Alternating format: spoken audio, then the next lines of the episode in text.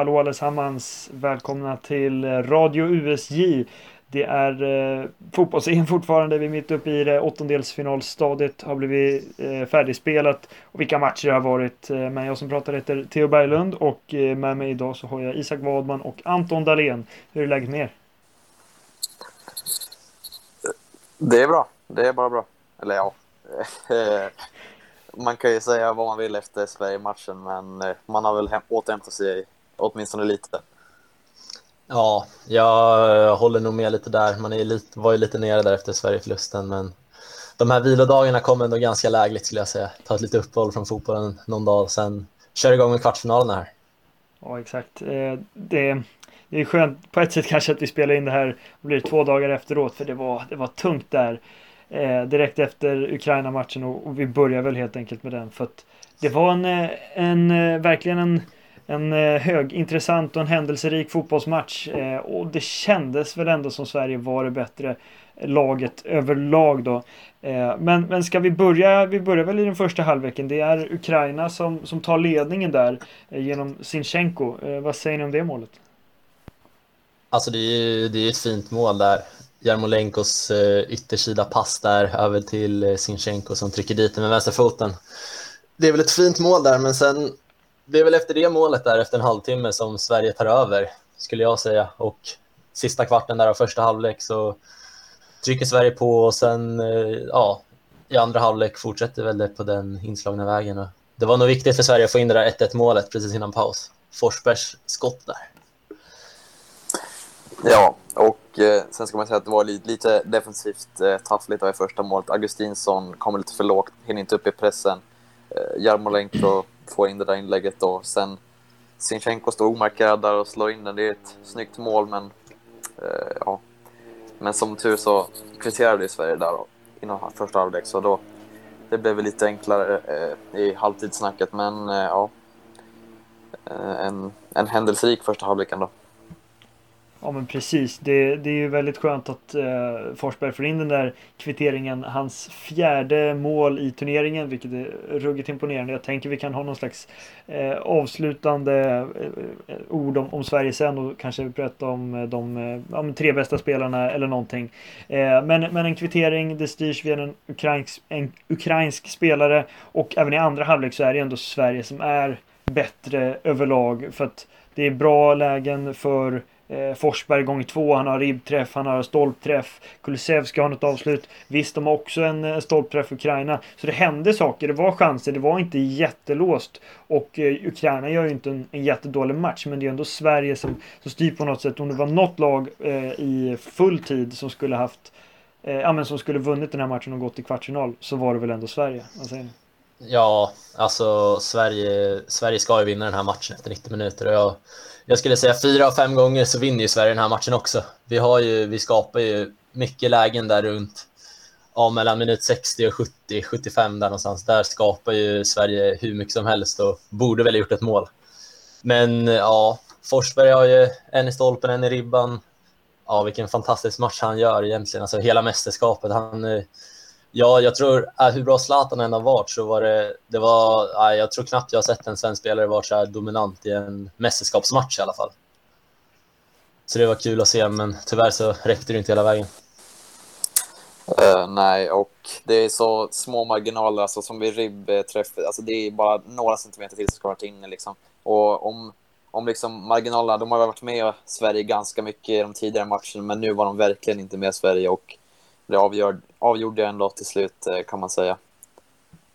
Ja, det är verkligen små marginaler. Det, det känns så surt att inte bara, eller att ett av dem eh, de skotten inte gick in från Forsberg. För sen blir det ju jobbigt i förlängningen och, och vi tar väl den också.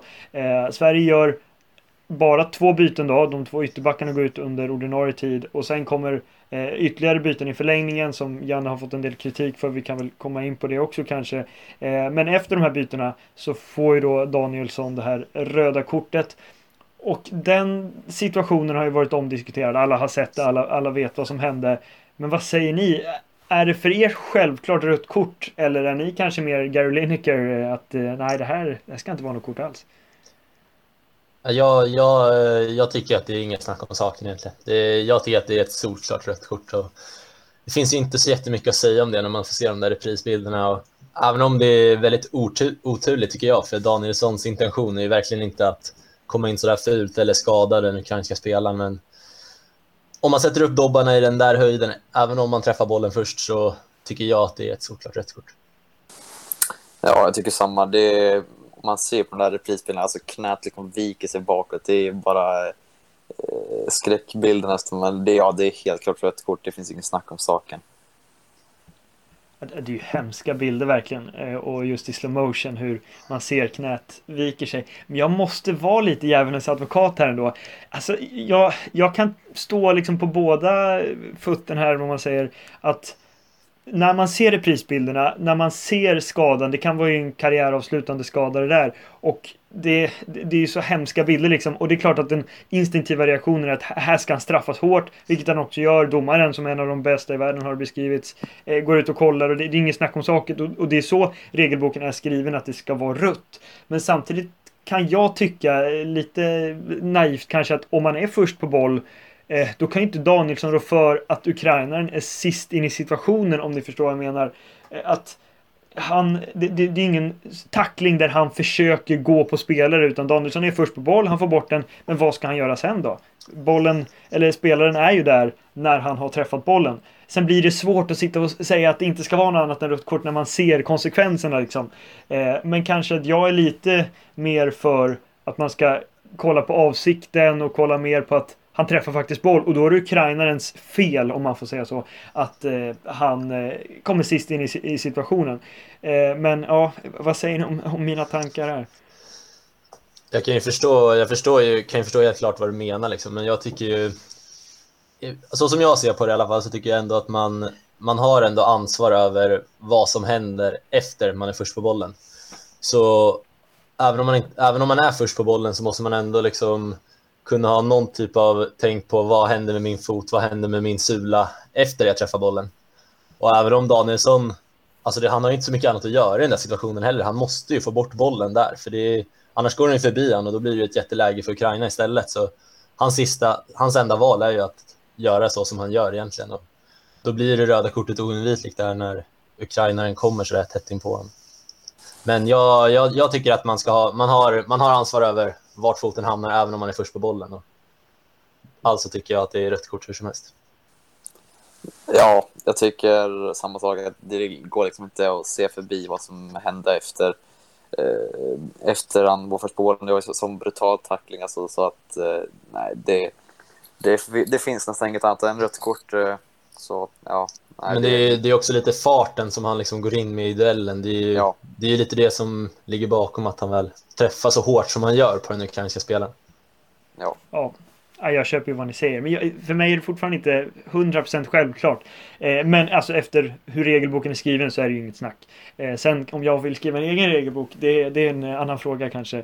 Men naturligtvis så ska det vara eh, rött kort för Danielsson. Det blir rött kort för Danielsson eh, och det blir kanske det som är det stora problemet för Ukraina kan ju då i den andra förlängningskvarten bara fortsätta trycka på. De har, de har inte ett massivt tryck liksom bara, men, men, Sverige har ju svårt att komma upp och skapa egna anfall eller kontringar eller så. Och sen, det blir tre minuter tillägg var i den 121 minuten av alla minuter när de hade kunnat gjort mål i typ den sista minuten. Så kommer den här Dovbyk då och eh, nickar in bollen för Ukraina. Och ja, det, det är den smärtsammaste av förluster som finns. Vad, vad, vad, vad, säger ni? Vad kände ni när bollen gick i mål där? Alltså det, är, det är bara totalt mörker känner jag. Det är, nej, men det, det är så dystert sätt att åka ut på. Jag, jag har sett andra skriva om det också, men liksom så, ja, 120 minuter mot Ukraina på ett halvtomt Hatton Park i Glasgow. Liksom. Det, är, det är svårt att hitta deppigare förluster än det. Alltså. Det är riktigt mörkt känner jag. Ja, det jag tyckte Erik Niva eh, skrev det bra att det var som att få en slägga i huvudet. Eh, det är väl liksom, eh, av, som du säger, av alla minuter ska det vara liksom tilläggstid 120. Liksom, fair enough om de slog oss med liksom 3-0 och liksom man känner att okay, ja, det här är avgjort. Liksom. Men det, alltid när det blir så här plötsligt så blir det en sån... Liksom, det blir bara... Eh, allt blir så tufft liksom, och tungt. Och, ja, det, ja, jag har inga ord. Nej, och, och särskilt för oss som inte var med Eh, Senegal 2002 eller vad det är alla snackar om hela tiden. Så det här, det är ju det värsta som vi har upplevt i alla fall, liksom mästerskapsuttåget. Också med, med alla förutsättningar att Sverige ändå är bättre än Ukraina. Det blir England i en kvartsfinal som naturligtvis är en jättesvår match, men sen det blir en hyfsat enkel semifinal. Det var liksom en, en bra väg utstakad för Sverige som vann gruppen, som har Forsberg i fin form, som Isak som har eh, spelat bra, Kulusevski kommit in, gjort det bra. Det har inte klickat spelet hundraprocentigt, men det fanns så fina förutsättningar där för en ännu bättre turnering och så blir det så snöpligt med det här röda kortet och med det här målet där ja, där liksom trötta mittbackar eh, eh Lindelöf och Helander och får den här Dovbyk, Dovbyk fan, eh, mellan sig liksom och... och Vem är ens Dovbyk liksom? Jag, nej, jag vet inte. Men, vart, vart spelar han? Vem är han? Nej, nej det, det, det är för jävligt alltså. Inte ens Jaremchuk. nej, exakt. Han hade också Nej. blivit utbytt. Det var otroligt många byten, eller byten kanske det är många, så, så är det väl i många matcher nu. Men det var jättemånga som skadade sig också. Det var Kraft som fick någon smäll. Folk har ju snackat om att Marcus Berg kanske skulle fått, eh, eller skulle ha fixat då ett rött kort för Ukraina, för Sverige då. Eh, och det var massa ukrainare som kanske maskade, som kanske fick ont på riktigt. Jag vet inte, men det var, det var rena sjukhuset där i slutet av matchen känns det som. Jag har aldrig sett så mycket skador i en fotbollsmatch alltså, och det är helt otroligt. Ja, det är bara en sån skum match i allmänt. Ja, ja, det hade ju varit... Det hade ju verkligen kunnat bli så att Sverige, kanske genom Forsberg då, avgjorde matchen under ordinarie tid och det hade liksom varit ja, frid, frid och, och ro på något sätt. Men så blev det som det blev och det hade ju förmodligen, eller det var ju det Sverige gick och väntade på att det skulle gå till straffsparksläggning och liksom kunna samla sig där. Eh, och där tror jag väl ändå att Sverige hade kunnat gått vidare. Vad säger ni? Ja, det är ju, alltså straffsparkar är ju alltid 50-50, men det är ja, svenskarna gick ju och väntade på straffsparkarna där. Det, det gjorde nog jag hemma i tv-soffan också där när man, när man såg tillbaka pressen de ändå var där i andra förlängningskvarten. Men ja, det finns inte så jättemycket annat att göra egentligen. De spelar med en spelare mindre och ja, det är många trötta ben, då blir det ju enkelt så att Ukraina tar över. Och det, man var inte förvånad, men samtidigt så, ja, som vi har varit inne på, det ju, finns nog inget surare sätt än att släppa in ett nickmål i 120 liksom. Nej, det var, det var tufft. Det var tufft. Och när vi väl är inne på Sverige så kan vi väl ta någon slags helhetsgrepp på, på hela turneringen kanske. Eh, Isak, vad säger du? Det blir gruppseger. Det blir vinst mot Polen, mot Slovakien, poäng mot Spanien, oavgjort ändå mot Ukraina under ordinarie tid. Man förlorar inte en enda match under ordinarie tid, men det blir ändå ett väldigt snöpligt uttåg här eh, nu i, i, i tisdags. Ja, vad, vad säger du? Uh, ja, det är en ett jävligt bra gruppspel ändå. Men det känns bara så fel att det ska sluta på det här sättet, att man åker ut på det här sättet när man ändå genomfört ett eh, eller helt, eh, eller helt godkänt gruppspel. Och, mm. Men eh, ja, det, det blir liksom så det blir så fel när man åker ut på det här sättet. Men, så det är svårt att bedöma nu så här bara några dagar efter. Men mm, godkänt ändå säger jag. Ja, vad säger du Anton? Ja, jag håller väl med. Alltså, gruppspelet är ju det är egentligen så bra som det kan bli egentligen. Men ja, åker man ut mot Ukraina i en åttondelsfinal så jag kan inte ge dem ett bättre betyg än godkänt. Så. Jag tycker det är, det är, det är ett godkänt mästerskap, men inte mer än det. Nej, och det var väl det Janne var inne på också, att det var, det var klart godkänt. Men ska vi ta ut våra tre kanske främsta spelare då för Sverige? Jag har några Eh, tankar på vilka det kan vara eh, som har lyft sig extra under det här mästerskapet. Och om vi börjar med, med killen som vi varit inne på mest här hittills då, Emil Forsberg. Som du sa Anton, vilket mästerskap han gör. Vill du fylla på? Ja, nej men han, är ju, han har ju varit, alltså Spanien-matchen där såg man ju han inte jättemycket, men det gjorde man ju inte eh, riktigt eh, med någon av de offensiva spelarna i Sverige. Men sen dess liksom mot Slovakien, Polen och nu mot Ukraina, jag tycker han har varit helt fantastisk. Alltså. När vissa sekvenser här mot Ukraina, han, liksom, han flyter förbi försvararna. Det ser nästan ut som att det är Lionel Messi som spelar på Sveriges vänsterkant. Liksom. Nej, jag tycker, det var det som jag var inne på förut. Jag, jag själv har aldrig sett en svensk spelare vara så, var så här bra i ett mästerskap. Jag tycker att Emil Forsberg har varit helt fantastisk. Och det är bara att hålla tummarna att han kan hålla, hålla sig skadefri och vara lika bra nu när det drar ihop sig till VM. Ja, han har spelat jättebra och eh, hoppas att det kan fortsätta in i ligasäsongen så han kan ha ett fortsatt momentum, vara jämn eh, och han visar att han är förtjänt av ett nytt kontrakt som han skrev i Leipzig. Och han, eh, han, är, han, han var ju otroligt viktig, eller han är otroligt viktig för Sveriges offensiv och eh, han kanske inte hade det VM-mästerskapet som alla förväntade sig men nu liksom verkligen levde han upp till förväntningarna eh, så långt som det gick. Liksom. Ja, och han är den enda svenska spelaren som har gjort fyra mål va, i ett EM-slutspel. Eh, och han visar ju verkligen att det är han som ska göra det offensivt i Sverige. Han har de här, eh, ja, men den här avigheten, de här nycklarna att låsa upp försvaret och den som sticker ut från det kanske mer stationära 4-4-2-spelet. Eh, och när han verkligen lyckas få, och får till det som han ändå fick mot Ukraina så ja, då är han ruggigt bra. Men en annan offensiv spelare som verkligen ja, fått världen att öppna ögonen och se på honom under det här mästerskapet är ju Alexander Isak. Som kanske haft lite, han hade en lite sämre match kanske mot, mot Ukraina, kom inte till riktigt lika många lägen som framförallt under Slovakien-matchen. Men även mot Spanien så var han eh, kanske Sveriges bästa spelare då. Förutom den sista som jag tänker att vi kommer in på. Eh, men Alexander Isak, som för övrigt nu har förlängt sitt kontrakt med Real Sociedad, så han lär ju bli kvar där. Men han gör ju också ett riktigt bra mästerskap.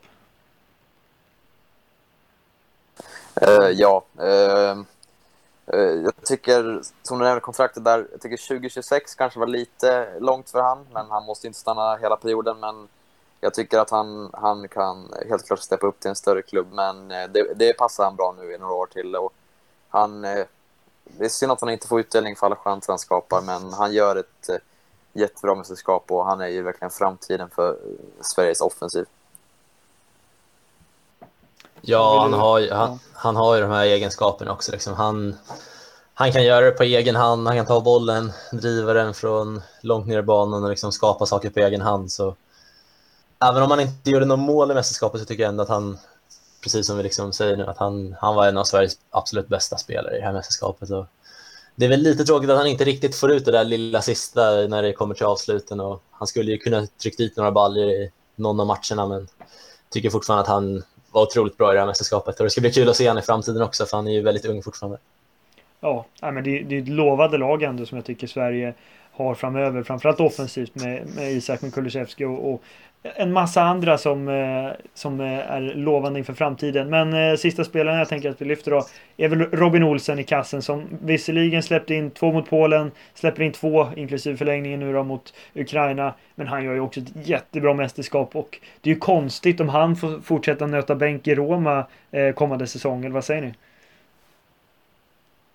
Ja, han måste ju, han, Robin Olsen måste ju hitta speltid nu. Jag vet inte riktigt om det kommer bli så i Roma, det är jag inte helt säker på för han har inte han har inte varit någon favorit bland tränarna där hittills som det verkar, men alltså, så som han presterar i det här mästerskapet så måste han ju bara vara första målet i något klubblag i något av de, någon av de bästa ligorna. Liksom. Det är, jag tyckte han var helt fantastisk det här mästerskapet och rädda kvar Sverige i flera matcher, mot, speciellt mot Spanien så är han ju helt otrolig och bästa spelaren på plan utan tvekan.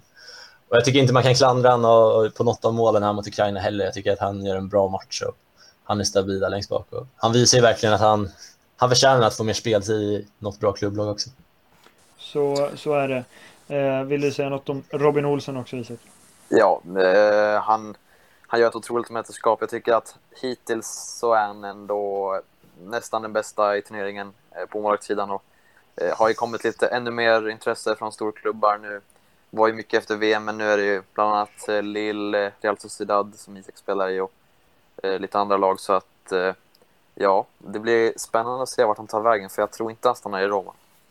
Nej, och en bra målvakt är han. Det har han sannerligen visat under det här mästerskapet. Men vi lämnar Sveriges åttondelsfinal eh, där då och eh, fortsätter vi någon slags kronologisk ordning. Eller vi börjar snarare med den första åttondelsfinalen som spelades. Vi eh, får väl inte säga allt för många ord om allt för många matcher för det finns en, del, eh, en hel del att säga om ganska många matcher. Men Wales-Danmark 4-0 till våra grannar och de eh, har ju en riktigt fin väg nu fram till eh, ja men kanske till final till och med. Ja, men de möter Tjeckien sen. Men eh, ja, vad, sa, vad säger ni om, om Wales-Danmark? Danmark, eh, Danmark visar ju att de ändå är att räkna med nu att de, de efter ett lite svagare gruppspel så tycker jag ändå de visar med den här 4-0-vinsten att de det är inget lag man ska se över liksom. De eh, kommer göra det tufft för, eh, ja, de lagen de kommer möta nu. Först Tjeckien här och sen, men om de tar sig vidare så kan de ju mycket väl ställa till det för eventuellt England då, då i en eventuell semifinal. Men samtidigt så tycker jag att det är, det är ganska sjukt att man kan vara i, i en semifinal efter att ha tagit, vunnit över Ryssland, Wales och nu eventuellt Tjeckien. Tre vinster och vara i EM-final. Det är lite speciellt, men det är, jag tycker ändå det, det är starkt av Danmark. Ja, jag tycker de också visar att de har ett djup i truppen. Först kommer Damsgaard in. Han gör, fler, eller han gör eh, eh, två bra matcher i gruppspelet och nu visar han eh, även i, mot Wales att han kan prestera. Han gör en assist till eh, Dolbergs första mål. Och, eh, Kasper Dolberg då, eh, han, hade, han har haft lite tuffa säsonger nu efter sitt eh, genombrott i Ajax, men han visar verkligen att han fortfarande har kvaliteter. Och två mål är liksom perfekt. Han, han gör för Danmark den här matchen och kul att se att eh, det funkar för honom igen. Ja men, ja men Danmark har ju verkligen vänt den här turneringen från det hemska som hände med, Eh, med Christian Eriksen till det här positiva nu och använt det ja, men på, på ett bra sätt för deras del. Alla som kommer in gör det bra som ni nämner med, med Damsgård och eh, Dolberg.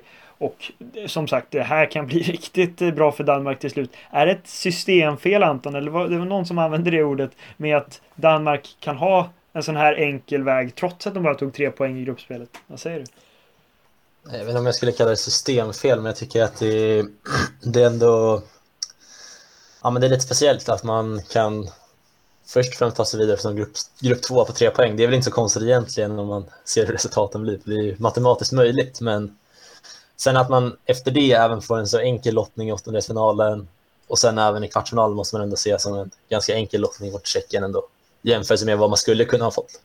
Men eh, ja, det, det, är inte så mycket alltså systemfel vet jag inte. Det är så som eh, systemet fungerar så det något fel vet jag inte riktigt men det, det ser ju bra ut för Danmark. Det är en sak som är säkert.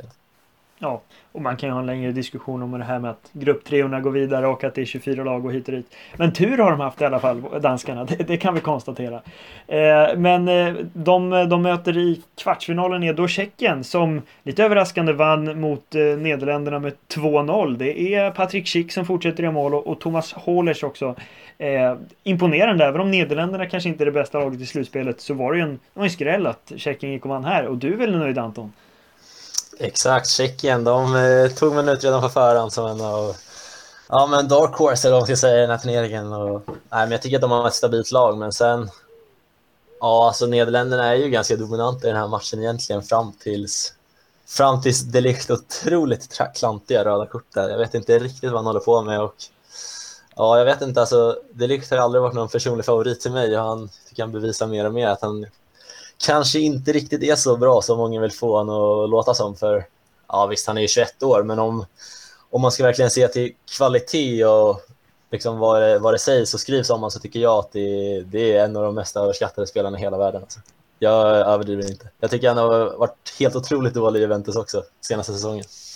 Det men, ja, verkligen inte Delicht alltså. Nej, jag vet inte vad det är. Alltså, han, hade, han var bra där i Ajax den där monstersäsongen i Champions League, men jag, nej, sen dess, han, är, han övertygar inte mig överhuvudtaget. Han är så otroligt liksom, misstagsbenägen och ja, man ser ju bara det där röda kortet, det är hur klantigt som helst. Alltså, jag tycker att det är, ja, det är otroligt dåligt försvarsspel. Avskyr du honom lika mycket Isak, eller vad säger du? Nej, det skulle jag inte säga, men jag får ändå också känna mig så nöjd med den här matchen, för Nederländerna var ju mitt flopplag inför mm. turneringen och nu är, allt, nu är det äntligen något, någonting som går rätt eh, i mitt slags eh, tips här inför turneringen. Så att, eh, eh ja, Frank de Boer avgår Nederländerna i lite kaos kanske man inte ska säga, men en eh, helt klart flopp, floppad turnering. Eh, så ja, eh, kul för Tjeckien i alla fall. Ja, verkligen. Och de möter Danmark och om, om det är en drömlottning eller liksom drömkvartsfinal för Danmark så är det ju en stor möjlighet för Tjeckien också att nå, eh, att nå semifinal här. Eh, det är ändå en ganska öppen match. Det är inte så att Danmark, ja, Danmark kanske ses som favoriter men eh, mycket väl kan Tjeckien gå och vinna den här kvartsfinalen. Vilka, vilka tror ni spelar semifinal? Alltså jag, jag tycker det är svårt att säga. Som du är inne på så tror jag att det är en ganska öppen match. Och lite vem som helst eh, kan vinna den, men ja, Danmark är nog ändå lite svaga favoriter på förhand, men om jag ändå har tagit Tjeckien som överraskningen så får jag väl säga att jag tror att Tjeckien tar sig till semifinal. Ja, vad säger du Isak? Eh, jag tror att eh, Danmark tar det här. De såg väldigt bra ut förra matchen och deras system funkar. Mail gör ännu en bra match och han visar verkligen vilken kvalitetsspelare han är. Eh, otroligt snabb och ett offensivt sinne på den där vänsterkanten. Och, men tjeckerna ser riktigt stabila ut eh, på nästan alla lagdelar och har liksom godkända lagdelar liksom hela, eh, hela laget. Så att det blir en tuff match, men jag tror Danmark kniper den där semifinalplatsen. Ja, jag får nog hålla med dig där Isak. Eh, tyvärr så, får, så går eh, Danmark ja, till semifinal. Det är, väldigt stort för dem naturligtvis. Eh, men vi rör oss vidare till den andra kvartsfinalen som det blir och eh, snackar om matcherna som tog de bägge lagen dit. Nämligen Italien mot Österrike och Belgien mot Portugal. Men vi börjar då Italien-Österrike som Ja, det blev en, en, ny prövning för Italien som har gått väldigt bra hittills under mästerskapet. Men de fick lite problem mot Österrike. Eh, men vinner till slut ändå. Vad är er känsla från, från den matchen? Ja, alltså det är ju Italien övertygar inte lika mycket som de gjorde i gruppspelet skulle jag inte säga, men alltså Österrike är en tuff match. Österrike är en riktig lagmaskin som liksom kämpar otroligt hårt och liksom ja, men de, de har verkligen sitt system också. Liksom. De jobbar efter det och alla jobbar stenhårt i 120 minuter. Och det räcker till en förlängning den här gången, men där är väl Italien ändå lite starkare och tycker ändå de vinner rättvist, även om de inte övertygade jättemycket. Tycker väl ändå att det är, det är helt rätt att ett lag som Italien går till kvartsfinal. Liksom. Ja. Eh, Österrike kämpar bra. Liksom, eh, byte Arnautovic Kaladzic funkar ändå till en början. Kaladzic gör ett fint mål. Han har haft en lite svag turnering hittills, men eh, kommer in och gör ett mål. Då. Men eh, det räcker ju inte. Men de gör en väldigt bra kämparinsats, men Italien är ju liksom Italien och Kesa Chiesa kommer in där och smäller in den första bollen och då känns det väl ändå ganska klart. Men sen, eh, ja, ett, en stark kandidat till en finalplats helt klart. Ja, verkligen. Eh, och det känns lite jobbigt för Arnautovic som gör det där målet och får hyscha publiken men som ändå blir bortdömd för offside till slut. Hur som helst så, så är Österrike ute och eh, Italien vidare och får möta då Belgien som i sin tur vann mot eh, Portugal i en väldigt fin åttondelsfinal med två storlag får man ändå säga. Eh, och Ja, det, det, saknades ju inte lägen för Portugal men det är ändå eh, Torgan Hazards eh, fina mål där som blir avgörande. Eh, ja, men ska vi börja vid målet då? Är det en målvaktstavla från Rui Patricio? Vad säger ni? Ja, jag, tycker, jag tycker att det där är en målvaktstavla. Han står ju... Han lägger vikten alldeles för mycket på ena foten och sen hinner han ju inte med åt andra hållet. Och den där, det är ett hårt skott visst och det är, det är ett fint avslut från långt håll men det är, den är ganska mycket mitt i mål ändå och jag tycker att ett skott som det där ska Rui Patricio rädda. Så jag tycker att det är en målvaktstavla men sen Sen tycker jag väl ändå inte att Portugal kan skylla på det, för jag tycker att de borde gjort mål i den här matchen. Och de skapar ju en hel del lägen där de, som de måste kunna förvalta bättre. Liksom. Ja, jag tycker också att det är ändå en målvaktstavla för att säga en felbedömning av Patricio. Eh, går lite åt fel håll och hinner inte tillbaka där, som Anton sa. Och, eh, ja, Portugal ska åtminstone göra ett mål. De har den offensiva kraften, eh, men det räcker inte till den här gången. Och Belgien ser fortsatt starka ut. Eh, Liksom, och det kommer bli en otroligt tuff match där att tippa Belgien-Italien. Ja, verkligen. Och, och särskilt med att eh, Italien hade lite tufft i, eh, i sin åttondelsfinal. Belgien har inte total imponerat om man säger så. Och nu, eh, vad är status på, på De Bruyne och på Hazard här, alltså storbrorsan? Va, va, har ni koll på det? Senast, som, senast jag hörde var väl att De Bruyne var osäker. Det var väl någon fotledsskada, typ, vad jag hörde det är inte helt säkert att han eh, kommer till start nu i kvartsfinalen, men ja, om han inte är med så ja, det blir ett enormt tapp för Belgien, för han är, han är helt klart bästa spelare. Liksom. Men Hazard har jag hört mindre om, jag vet inte riktigt hur statusen är på honom. Nej, jag vet inte heller med Hazard och det såg ändå lite knackigt ut eh, när De Bruyne gick av, men jag tror han, han är så pass eh, hungrig så jag tror han vill verkligen spela den här matchen. Och jag, jag vet inte, men det beror på hur allvarligt det är. Jag har inte så mycket koll på det, men De Bruyne är ju liksom, eh, liksom motorn för deras offensiv och det, det kommer bli tufft om, han, om de blir utan han mot Italien. Ja, eh, och kanske blir det så att hans frånvaro är eh, anledningen till att Italien, Italien går vidare? För det tror jag ändå att de gör. De har ändå imponerat så pass mycket under, under gruppspelet och också under matchen mot Österrike. Men tror ni också på att Italien går vidare? Jag känner att det finns en nyckel i den här matchen och det är att mm. Locatelli får starta för Italien. Då går de vidare. Så ja, om Locatelli är med i startelvan då blir det Italien. Annars så tror jag på Belgien. Ja, vad säger du Isak?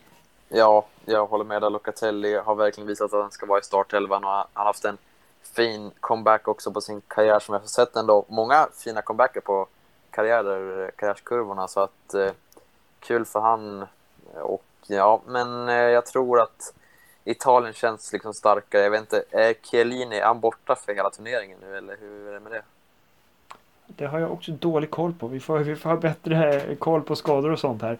Ja. Eh, men ja, jag tror väl ändå att Chiellini är naturligtvis en jättekugge, men jag tror väl ändå att de kan lyckas ta sig förbi Belgien utan det, även om det kommer bli jobbigt. Alltså det kommer bli en väldigt eh, tuff liksom, kvartsfinal. Eh, kanske den, den bästa av, av dem alla. Eh, med, med Lukaku där för Belgien. Mot då kanske ett Italien utan Chiellini. Vem vet? Eh, vi tror väl ändå att Italien går vidare och eh, vi kan väl eh, ta reda på vilka de i så fall får möta i eh, semi blir det ja. Eh, för eh, det blir eh, Spanien mot Schweiz i eh, den andra kvartsfinalen på den halvan. Om vi börjar med att Spanien gick vidare då. Det kanske inte var någon jätteskräll att de slog eh, Kroatien. Men det blev ju en riktigt fin match där med många mål och riktig supertabbe från Unai Simon, det första målet. Vad säger du om det Isak?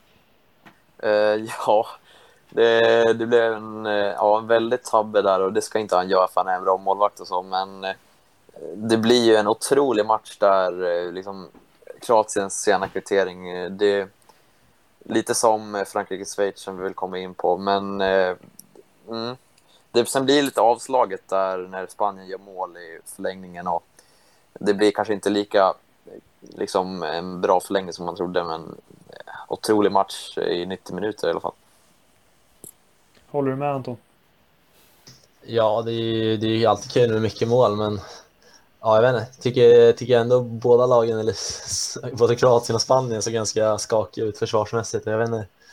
Ja, deras alltså självmålet där, missen av Unai Simon, liksom. men sen försvarsspelet i övrigt tycker jag inte ser jättebra ut för Spanien. Så jag, ja, men de har lite jobb att göra på träningsanläggningen här inför kvartsfinalen skulle jag säga, för att, för att jag ska vara säker att de tar sig vidare mot Schweiz ja, de, de har ju ändå en stor möjlighet med tanke på vilka de hade kunnat få möta. Men vi kommer in på den matchen snart. Jag tänkte bara säga att liksom, det är ändå många intressanta mål här. Du har tabben från Unai Simon. Du har den här, eh, det här målet från Ferran Torres när typ Kroatien står och dricker vatten nere vid, vid sidlinjen efter någon frispark där. Du har också att Morata får, får stå för ett fint mål i förlängningen där. Eh, är han så dålig som folk vill få det till ibland? Eh, vad säger ni om Alvaro Morata?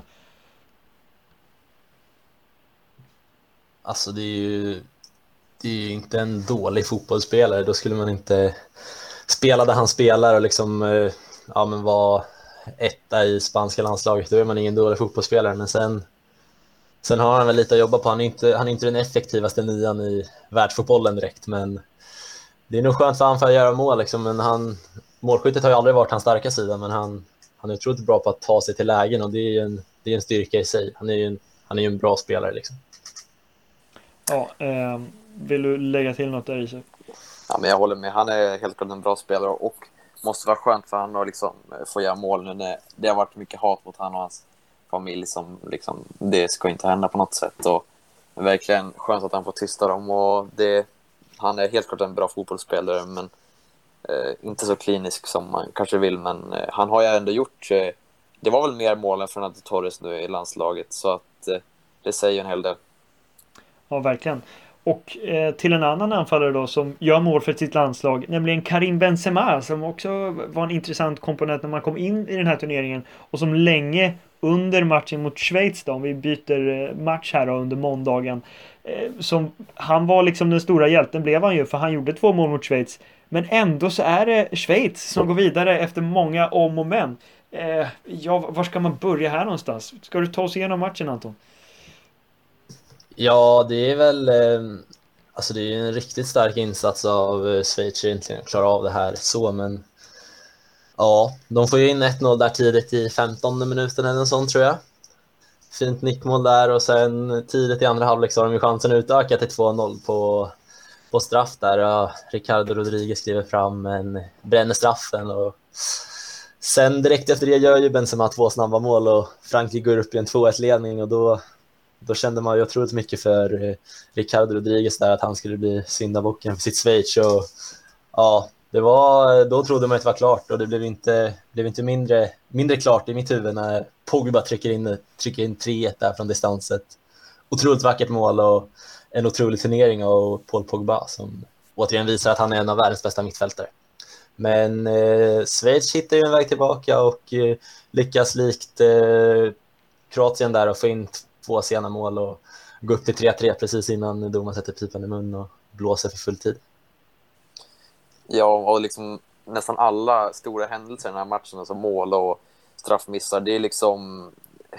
Det är en sån bra match. Det, det finns liksom allting. Du har eh, 1-0 målet för Schweiz och sen eh, straffmissen då, och sen Benzema som gör liksom två mål på typ en minut och sen eh, reducering av Schweiz sen kvittering av Gavranovic 90 plus liksom och sen förlängningen var väl inget liksom eh, eh vidare, men eh, straffläggningen blir liksom också en så, så stor händelse. Så liksom en, en helt otrolig match och en av de bästa matcherna jag sett liksom någonsin nästan, får jag ändå säga.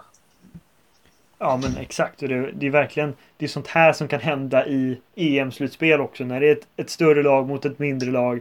Men där det, allt handlar om en match 90 minuter eller 120 plus straffar som det blev nu. Men ja, där, där allt verkligen kan hända. Och det är verkligen starkt av Schweiz att kunna vända efter den här straffmitsen. När sen också Frankrike gör, gör mål. Eh, men sen kunna komma tillbaka och sen också vinna det till slut i straffläggningen. Men vi, vi tar, oss, tar oss väl till straffläggningen för det är bra straffar. Eh, ända fram egentligen till, eh, till Kylian Mbappé. Missar den sista straffen Liksom för Frankrike och Schweiz går vidare. Det är lite tråkigt på något sätt bara det här med att Jan Sommer liksom väntar in och kollar med alla vardomar om han har gått för tidigt innan han på riktigt, på riktigt får jubla fullt ut. Eh, men ja, Kylian Mbappé, den kanske största stjärnan av alla i Frankrike, missar. Är det, är det dåligt psyke på honom? Eh, vad säger ni?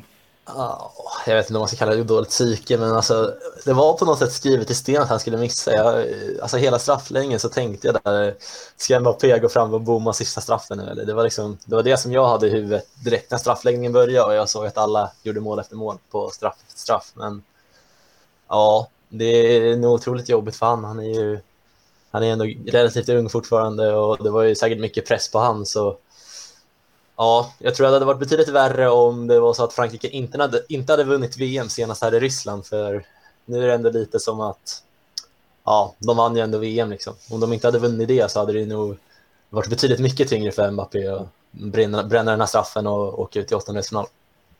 Jag måste bara fråga också, Isak, tänkte du på den här, alltså de hade ju kameravinkeln liksom som man såg hela målet från en, eh, ja men från liksom bakom straffskytten nästan. Det har man sett mm. någon gång tidigare men det känns på något sätt lite fel. Det ska ju vara liksom från ordinarie kameran. Håller ni med om det? Vad säger du Isak? Ja, eller jag tänkte inte så mycket på det. Nej, det, kan jag det ligger säkert nog i det. Men, eller hur är den ordinära kameravinkeln? Eller ja, men jag, ja, men jag tänker att de har det liksom från kameran där man har matchen liksom. Och man ser den ja, men som om det var en straff i matchen liksom. Eh, men nu körde de det liksom från någon slags drönarbild eller från ja, hängande kamera bakom eh, straffskytten. Jag vet inte, det, det kanske inte är det som ska vara fokus efter matchen. Ah, ja, ja, jag tyckte det var kul. Jag tyckte det var kul med den okay, ja. Jag tyckte det var roligt. Ja, det är härligt. Eh, men jag tänker också vi kan säga några bara ord om, har ni sett det som liksom har kommit fram om Frankrike efter matchen?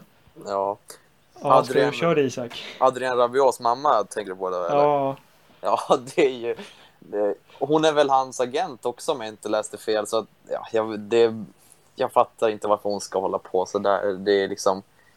Eh, nej, bara smaklöst. Och liksom, nej, men det är bara skumt helt enkelt. Bara, varför ska hon lägga sig i det? Liksom? Ja, skumt. ja, hon går väl fram till typ Mbappés föräldrar efter matchen och säger att ja. ja det, det, var dåligt av honom att missa straffen. Och ja, det var det kanske, men väldigt dålig timing och hon verkar ju som en ganska skum mamma som du säger. Och skum agent kanske också. Och eh, Rabiot känns ju inte som den mest liksom, eh, jag vet inte, mest eh, snällaste fotbollsspelaren. Eller vad man ska säga. Eh, men det har ju varit lite problem i Frankrike för det var ju väldigt mycket frid och fröjd efter VM-guldet under den VM-turneringen. Eh, men just att de nu också det här att Giroud och Mbappé har haft lite diskussioner under presskonferenser.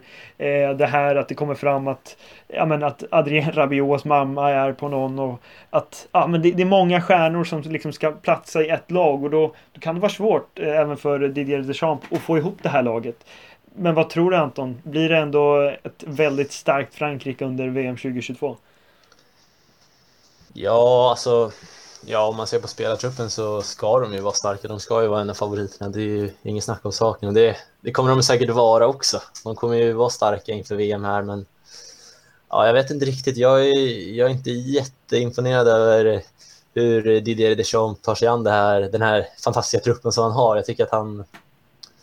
Det finns mer att hämta ur det där laget skulle jag säga. Av det vi fick se nu i EM och även om de vann VM så tycker jag att det var Ja, men det är mycket, det är mycket så individuella prestationer som ska göra för Frankrike. De, de ligger ändå, de skulle kunna trycka upp mer folk i anfallen och sådana grejer. Det är ändå, och hur Deschamps tar ut laget, liksom så här, spelare som Rabiot, jag tycker det är, det är lite för defensiv eh, vikt på laget eh, gentemot vad man skulle kunna göra med alla fantastiska offensiva spelare som får sitta på bänken istället.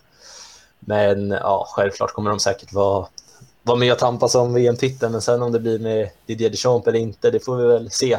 Troligtvis kommer han väl bli kvar nu, för han, han har väl såklart stort förtroende med all rätt i, i från Frankrike. Yes, eh, och vi tar den sista matchen då. Eh, England-Tyskland, det är inte heller vilken match som helst. På Wembley dessutom. Gareth Southgate fick sin revansch till slut ändå, för England går och vinner den här matchen och spelar kvartsfinal i EM. Ska du ta oss igenom den matchen då, Isak?